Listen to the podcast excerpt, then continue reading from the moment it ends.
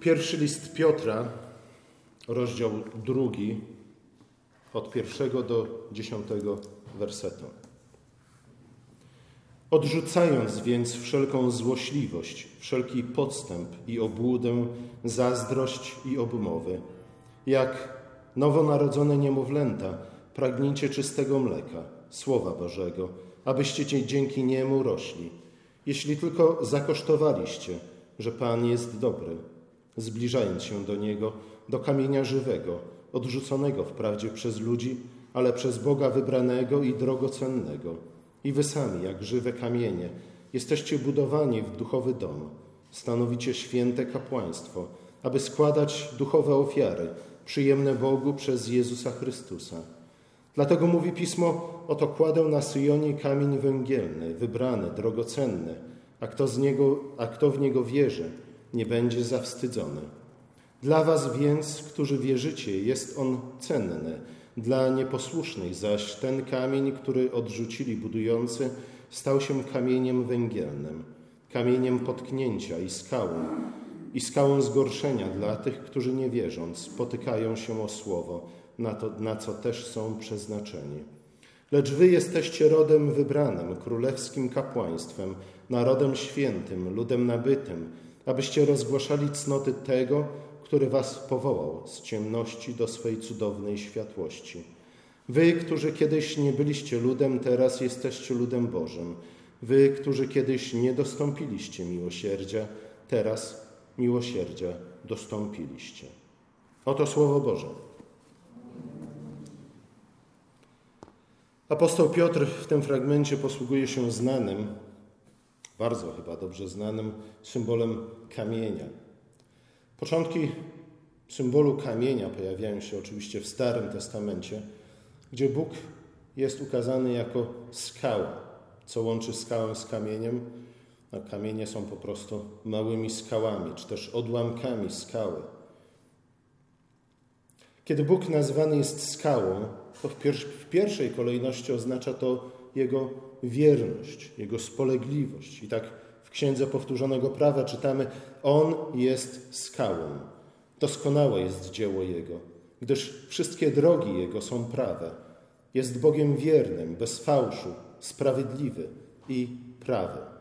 A zatem Bóg jako skała jest dokładnie taki. Jest wierny przymierzu, jakim związał się ze swoim ludem. Jest wierny w dotrzymywaniu obietnic i to nawet za cenę życia własnego syna. Jest również, jak moglibyśmy powiedzieć, wierny samemu sobie. Ponieważ Bóg jest źródłem wszelkiego dobra i wszelkiej prawdy. Dlatego to, że Bóg jest wierny samemu sobie, powinno być dla nas dobrą nowiną.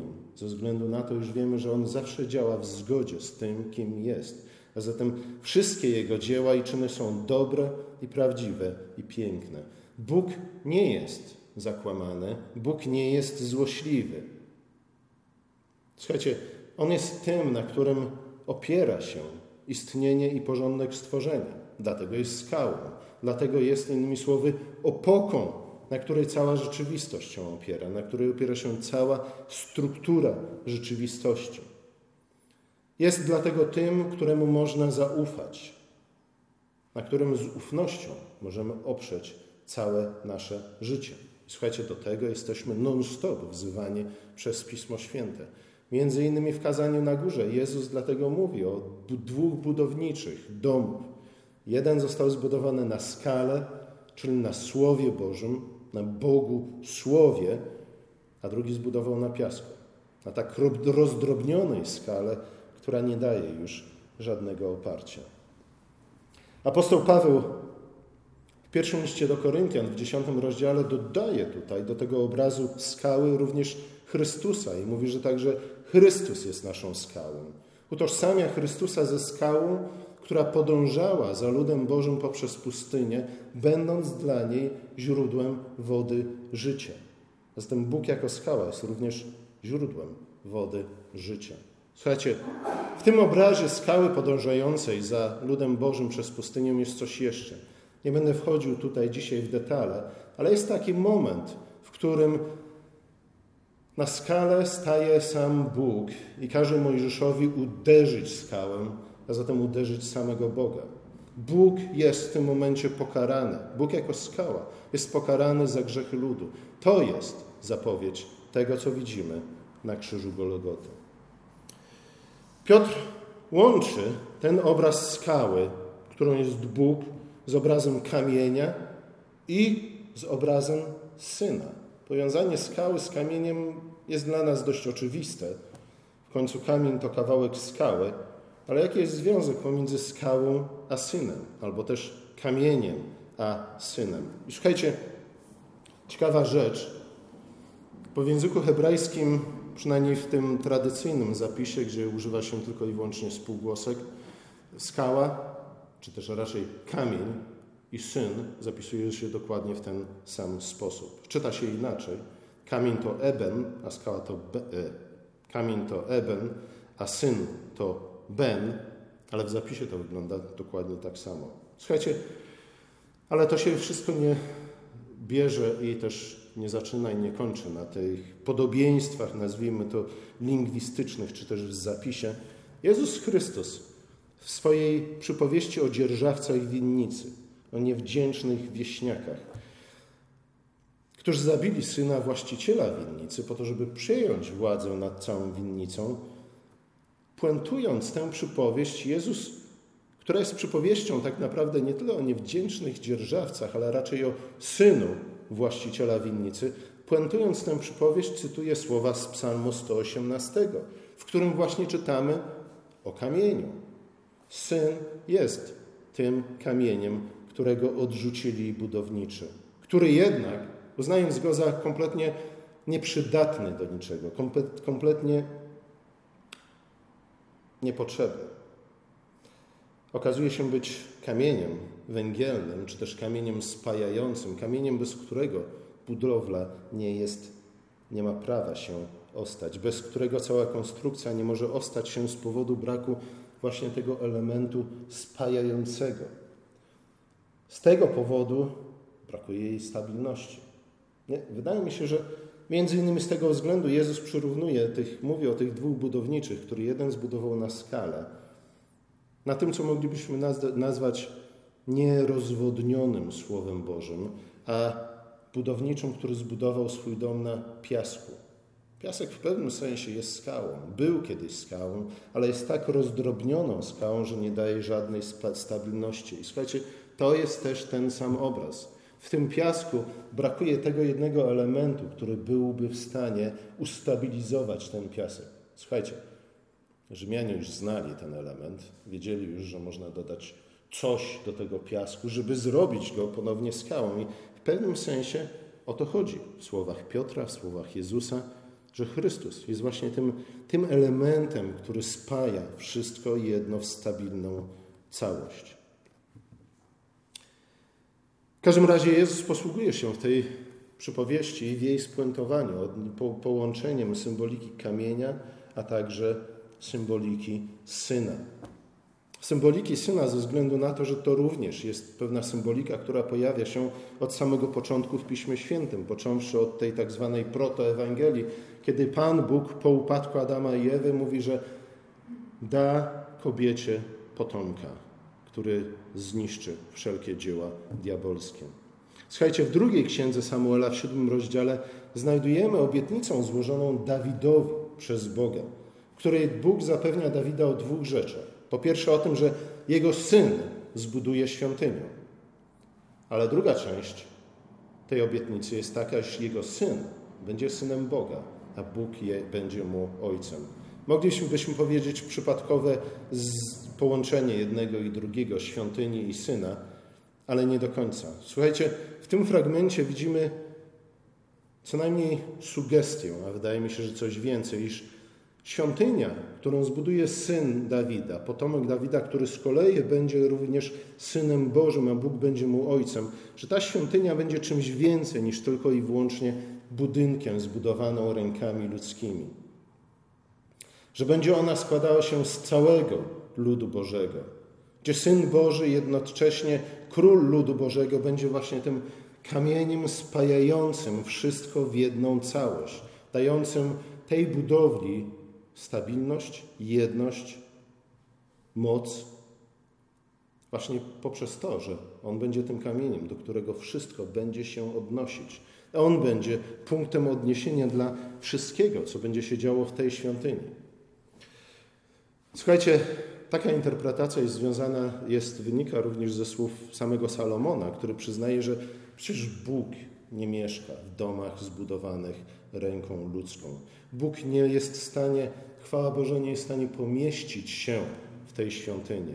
Słuchajcie, w pewnym sensie to jest intrygujące, może nawet paradoksalne, że a jednak chwała Boża zmieściła się w Jezusie Chrystusie, w jednym człowieku. Ale o tym kiedy indziej. Słuchajcie, to lud Boży jest więc tą świątynią Boga. I słuchajcie, tak naprawdę od początku wszyscy to wiedzieli. Od początku wszyscy wiedzieli, że tu nie chodzi tylko o, o, o budynki. Budynki były ważne. Ja bym powiedział, do tej pory budynki są ważne. Oczywiście wszystko zależy od tego, jakie budujemy, gdzie je budujemy, jak one wyglądają, co w nich robimy.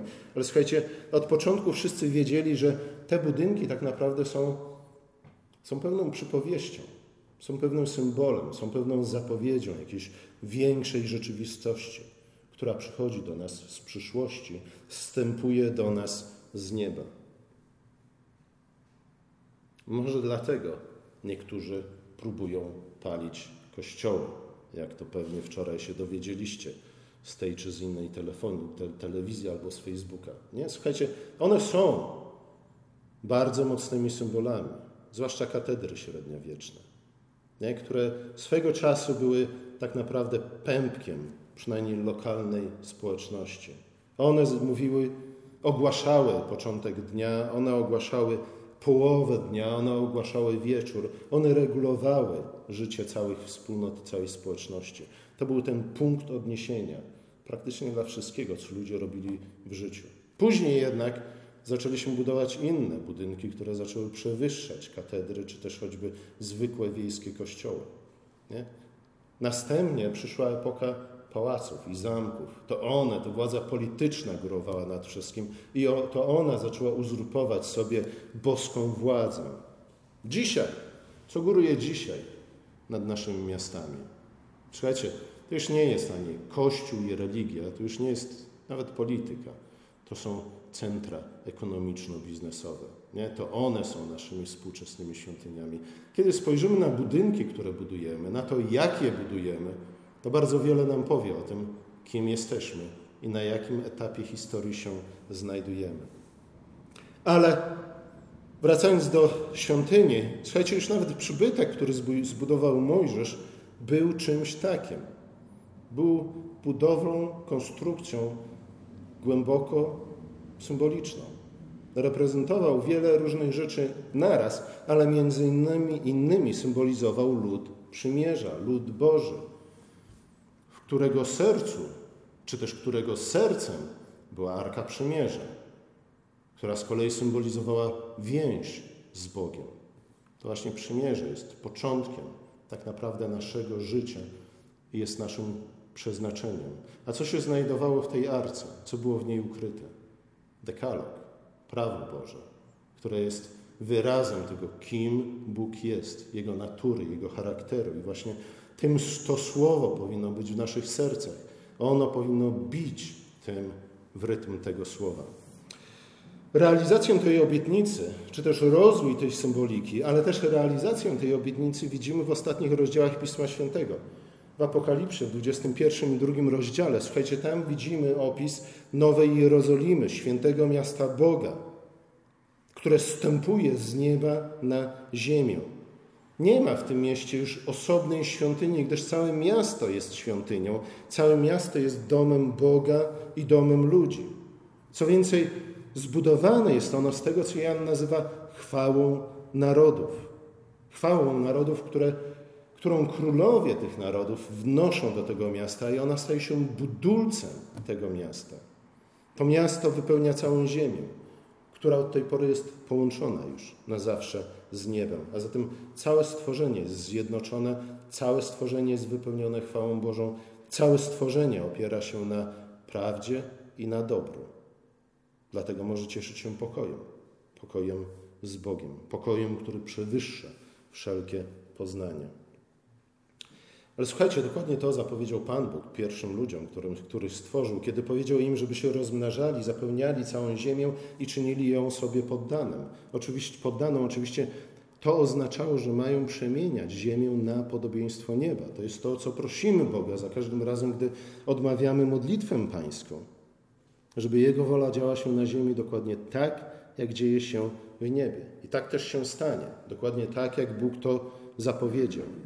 Niestety zaraz potem, zamiast poznaniem Boga, zamiast Jego chwałą, zamiast dobrymi drzewami, które przynoszą liczny owoc, którym i ludzie, i zwierzęta mogą się cieszyć, zaczynamy zapełniać ziemię zepsuciem, nikczemnością, fałszem, krzewami ciernistymi.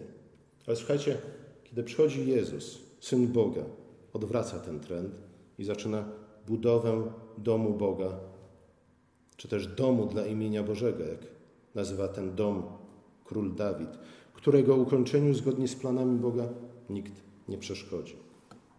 Właśnie w tym kontekście powinniśmy czytać drugi rozdział listu do Piotra, ze względu na to, że Piotr stwierdza, wszyscy, wszyscy wyznani Chrystus, wyznawcy Chrystusa jesteś, jesteśmy kamieniami, z których budowany jest ten dom Boga. Dlatego nazywa nas królewskim kapłaństwem i wybranym narodem. Ale znów, w kontekście szerszym, a nawet zwłaszcza w kontekście tych pierwszego i drugiego wersetu, który przeczytaliśmy z tego rozdziału, powinniśmy wiedzieć, o co tutaj chodzi. Słuchajcie, to jest tak, trochę tak jak w Królu Lwie. Oglądaliście, mam nadzieję. Nie? I w którymś momencie, kiedy Simba jest kompletnie i totalnie pogubiony i cieszy się życiem pod hasłem Hakuna Matata, czyli rób co chcesz, i ciesz się dniem dzisiejszym, bo jutro nie wiadomo, co się wydarzy, a jeśli rzeczywistość jest zła dla ciebie, to ty się odwróć do niej plecami. Nie, żeby to było możliwe, nie? ale wielu ludzi żyje według właśnie tego, tego motta. W którymś momencie jego zmarły ojciec zwraca się do niego ze słowami i co mu mówi? Simba, pamiętaj, kim jesteś. Słuchajcie, w pewnym sensie to jest, w ten sposób moglibyśmy określić nasz ludzi problem, główny i podstawowy. Chodzi o to, że zapominamy, może zapomnieliśmy już dawno to, kim jesteśmy. I właśnie dlatego Paweł tutaj mówi: Słuchajcie, jesteście królewskim kapłaństwem, jesteście wybranym narodem. To tak jak, jak on się nazywał? Ojciec Simby? Aslan? Nie. Mufasa? Skaza? Mufasa, właśnie. To tak jak Mufasa mówi, nie? Do Simby, słuchaj, Chłopie, pamiętaj, kim jesteś. I tu też Piotr mówi: Słuchajcie, chłopy i dziewczęta też, pamiętajcie, kim jesteście. Jesteście królewskim kapłaństwem, wybranym narodem. Pamiętajcie, co to oznacza. Nie oznacza to tak, jak zazwyczaj niestety rozumiemy i właśnie w tym momencie zapominamy. Nie oznacza to, że możemy się cieszyć przywilejami tylko i zaszczytami i tak naprawdę po prostu rozkazywać wszystkim na prawo i lewo, tak jak skaza rozkazuje to swoim hienom. Nie? Słuchajcie, kiedy zapominamy o tym, kim jesteśmy w Chrystusie, to zaczynamy się dokładnie w ten sposób zachowywać. Nie rozkazujemy na prawo i lewo, jak Mufasa swoim hienom. Mufasa nie, skaza. Co za dziwne imiona. Słuchajcie, yy, ale pamiętamy, jak to wszystko się kończy, do czego doprowadzi. Nie? W końcu całe królestwo lwów, i nie tylko lwów króla lwa zamienia się w cmentarzysko słoni. Słuchajcie, pamiętaj, kim jesteś. To znaczy, jesteśmy królewskim kapłaństwem i wybranym ludem po to, żebyśmy zwiastowali, ogłaszali chwałę Boga. Zresztą w tym tekście, w tym fragmencie również o tym mówi Piotr. Tylko gdzie on o tym mówi? Coś mi się to zawieruszyło. Ale zaraz to znajdziemy. No tak, dziewiąty werset. Wy jesteście rodem wybranym, królewskim kapłaństwem, narodem świętym, ludem nabytym, abyście rozgłaszali cnoty tego, który was powołał z ciemności do swojej cudownej światłości. Słuchajcie, tak, wybranie, bycie królewskim kapłaństwem, chrzest, bycie częścią ciała Chrystusa to jest potężny przywilej. To, są, to jest dostęp do skarbnicy wszelkich darów nieba, oczywiście, ale to jest jednocześnie, jak mówił nasz poeta, jedno wielkie zobowiązanie, nie? jedno wielkie powołanie. Przy czym tu chodzi o coś więcej niż tylko i wyłącznie o, o obowiązek. Nie? To Kant lubił mówić o religii w kontekście tylko i wyłącznie obowiązku. Nic dziwnego, że w jego własnej ojczyźnie już prawie nikt nie chodzi do kościoła. Nie? Jeśli, jeśli będziemy postrzegać religię, czy też życie chrześcijańskie tylko w kontekście obowiązku, to jest to naprawdę bardzo dobry sposób i skuteczny na zabicie wszelkiej religii. Religia jest czymś o wiele więcej niż obowiązkiem, ale jest również obowiązkiem. Słuchajcie, tu chodzi o coś jeszcze. Tu chodzi o coś jeszcze. Chodzi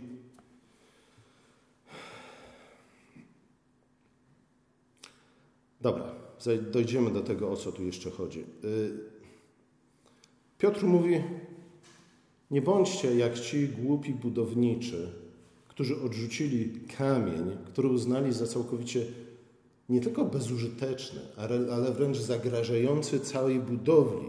Nie, bo o to tutaj chodzi.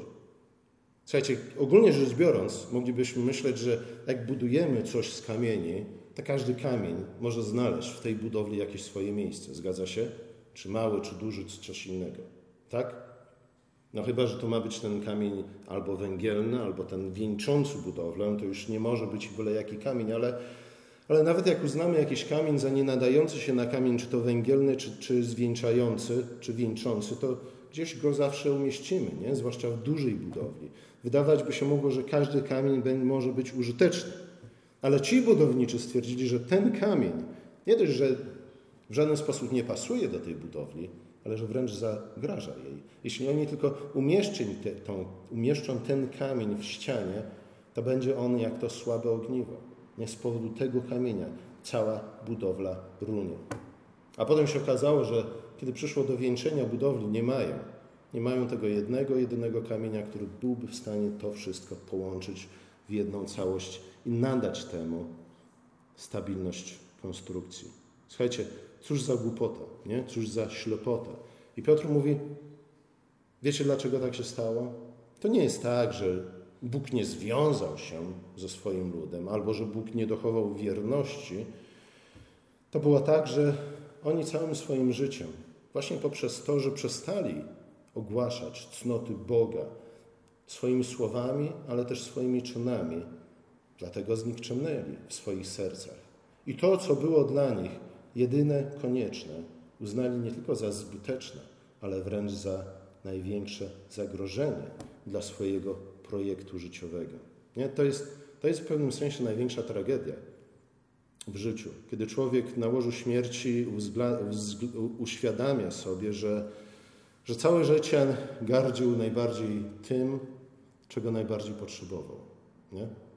Nikomu nie życzę takiej śmierci z taką świadomością. Chociaż nawet wtedy jest dla nas jeszcze szansa i nadzieja. Paweł mówi, dwukrotnie nazywa ten kamień drogocennym, a tak naprawdę używa tutaj słowa, która, które oznacza coś jeszcze cenniejszego niż to, co drogocenne. Najcenniejsze, coś wyjątkowe, jedyne, szczególne, nieocenione, bezcenne, jak ta perła z przypowieści Jezusa albo jak ten skarb znaleziony na polu, dla którego warto jest wszystko inne oddać i poświęcić. Nie? To jest ten kamień. Ale mówi, słuchajcie, czasami jest to możliwe, że my odrzucamy ten kamień bezpośrednio, po prostu zapieramy się wiary, a może nawet zaczynamy mówić różne brzydkie rzeczy na temat Jezusa ale czasami, i o tym również ten fragment mówi, odrzucamy ten kamień w sposób pośredni, bardziej zakamuflowany. Na przykład, kiedy nasze wybranie i bycie królewskim kapłaństwem rozumiemy właśnie bardziej jako przywilej, czy też status, przynoszący różnego rodzaju zaszczyty i prawa, choćby powód do tego, żeby się wynosić ponad innych ludzi. Nie? To też jest bardzo duża nagroda dla nas, którą lubimy się cieszyć. Powinniśmy jednak to uznawać bardziej jako zobowiązanie i powołanie. Powołanie do tego, co apostoł właśnie nazywa w dziewiątym wersecie opowiadaniem o cnotach tego, który wezwał nas z ciemności do swej niezwykłej światłości. Skoro jesteśmy domem dla imienia Bożego, skoro jesteśmy świątynią Jahwe, tą nową Jerozolimą, świętym miastem Boga, to właśnie do oznajmiania chwały Bożej jesteśmy powołani. I biada nam, jeśli czynimy coś przeciwnego. Dlatego ta chwała, którą przynoszą królowie narodów, po to, aby z niej zbudować świątynię, jest tak naprawdę chwałą narodów, która jest odbiciem prawdziwej chwały Boga. Tylko jeśli podążamy za głosem Boga, tylko jeśli naśladujemy Go w naszym życiu indywidualnym, rodzinnym, społecznym, tylko wtedy napełniamy świat chwałą. I tak naprawdę tylko wtedy budujemy to święte miasto Boga.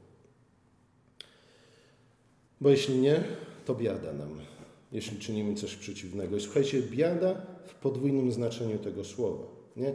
To, to pierwsze biada, to, to oczywiste biada, które jest, staje się no, nie do podważenia, to jest to, że jeśli zaparliśmy się naszego powołania, jeśli staliśmy się fałszywymi świadkami, którzy tak naprawdę świadczą przeciwko Bogu, lubując się w grzechu, nic za nic nie mając, ani prawdę, ani dobro, ani piękno, to w tym przypadku jest oczywiste, że Bóg nie pozwoli, aby takie kamienie znalazły się w tej budowli, w domu dla Jego imienia, ale wydłubie nas z tej ściany i odrzuci precz. Nie? I w tym sensie to jest zrozumiałe, że to jest biada dla tych ludzi, którzy tak żyją.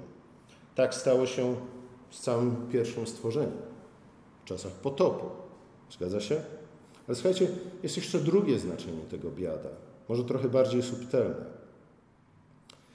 Jedyny sposób na to, żeby nasze życie nabrało sensu, wagi, znaczenia, to właśnie wpasowanie się w tę budowlę, w tę świątynię, w ten dom dla imienia Bożego i dla ludu Bożego. I w tym sensie znalezienie swojego miejsca na ziemi. Wiele się mówi o to, że każdy powinien odnaleźć swoje miejsce na ziemi.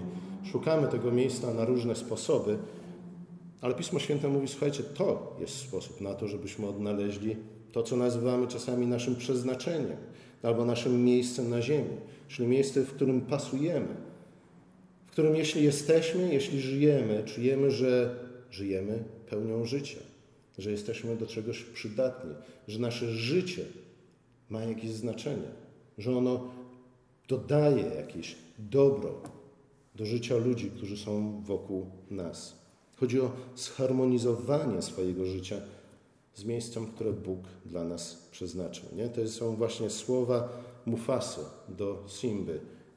Nie zapominaj, kim jesteś, nie? bo kiedy zapomniesz, kim jesteś, nigdy nie znajdziesz swojego miejsca na ziemi. Jeśli będziesz pamiętał, to może kiedyś ci się to uda. Może właśnie dlatego Piotr rozpoczyna ten rozdział listu od słów ten rozdział swojego listu od słów Odrzućcie więc wszelkie zło, wszelki podstęp, obłudę, zazdrość i oszczerstwo. Posłuchajcie, w ten sposób nie tylko, że nie zbudujemy przy pomocy złych emocji, przy pomocy nikczemnych uczynków, w ten sposób nie zbudujemy ani świątyni Bożej, ani Nowej Jerozolimy, ani świętego miasta Boga, ani nie zbudujemy żadnego innego domu. Przy pomocy podstępu, obłudy, zazdrości i oszczerstw wszelkiego zła nie zbudujemy nawet najmniejszego domku. Nie zbudujemy domu rodzinnego na pewno, nie zbudujemy społeczeństwa i państwa, bo to są najlepsze sposoby na to, żeby zniszczyć i zepsuć każdy dom. Przypomina o tym nam nawet sama końcówka Pisma Świętego, gdzie czytamy Szczęśliwi, którzy płuczą swoje szaty, aby władza nad drzewem życia do nich należała i aby bramami wchodzili do miasta. Czyli szczęśliwi ci, którzy zostali wszczepieni w Chrystusa i ci, którzy żyją Chrystusem i dla Chrystusa. Ci są błogosławieni i słuchajcie, nie tylko, że mają dostęp do drzewa życia, ale również Bóg przekazuje im władzę nad drzewem życia i oni mogą wchodzić do miasta i wychodzić z niego. Ale wstęp do miasta zamknięty jest dla psów, guślarzy, rozpustników, morderców, bawochwalców, każdego, kto kocha kłamstwo i nim żyje. Ludzie, którzy uparcie przez całe swoje życie żyli w ukochaniu kłamstwa i nim żyli. Słuchajcie, dla takich ludzi nie może być miejsca w świętym mieście Boga. Nie? Oni odrzucili wszelkie dobro, wszelką prawdę i wszelki pokój. To jest przerażające. Z drugiej strony Paweł i Piotr bardzo często zwracając się nawet w takich słowach do adresatów swoich listów mówią, a słuchajcie, jeśli chodzi o was, to mam jednak lepszą nadzieję. Chociażby z tego powodu, że przyszliście dzisiaj tutaj, wysłuchaliście tego kazania i nakarmicie się Chrystusem. Dlatego jeśli chodzi o was, jestem lepszej myśli. Póki trwa historia, póty mamy szansę odrzucić to zakłamanie i żyć w zgodzie z prawdą. Ale ten czas łaski i cierpliwości nie będzie trwać wiecznie, jak przypomina Pismo. Przyjdzie dzień, kiedy drzwi arki zostaną zatrzaśnięte, a wtedy na próżno będziemy stukać i pukać do nich, jeśli jesteśmy ludźmi, którzy umiłowali fałsz i zepsucie i kpili sobie całe życie z Ewangelii. Słuchajcie, znów, nie ma większej tragedii niż przekonać się pod koniec swojego życia, że przez całe życie najbardziej gardziliśmy tym, czego najbardziej potrzebowaliśmy. Boże, zachowaj nas od tego losu. Amen.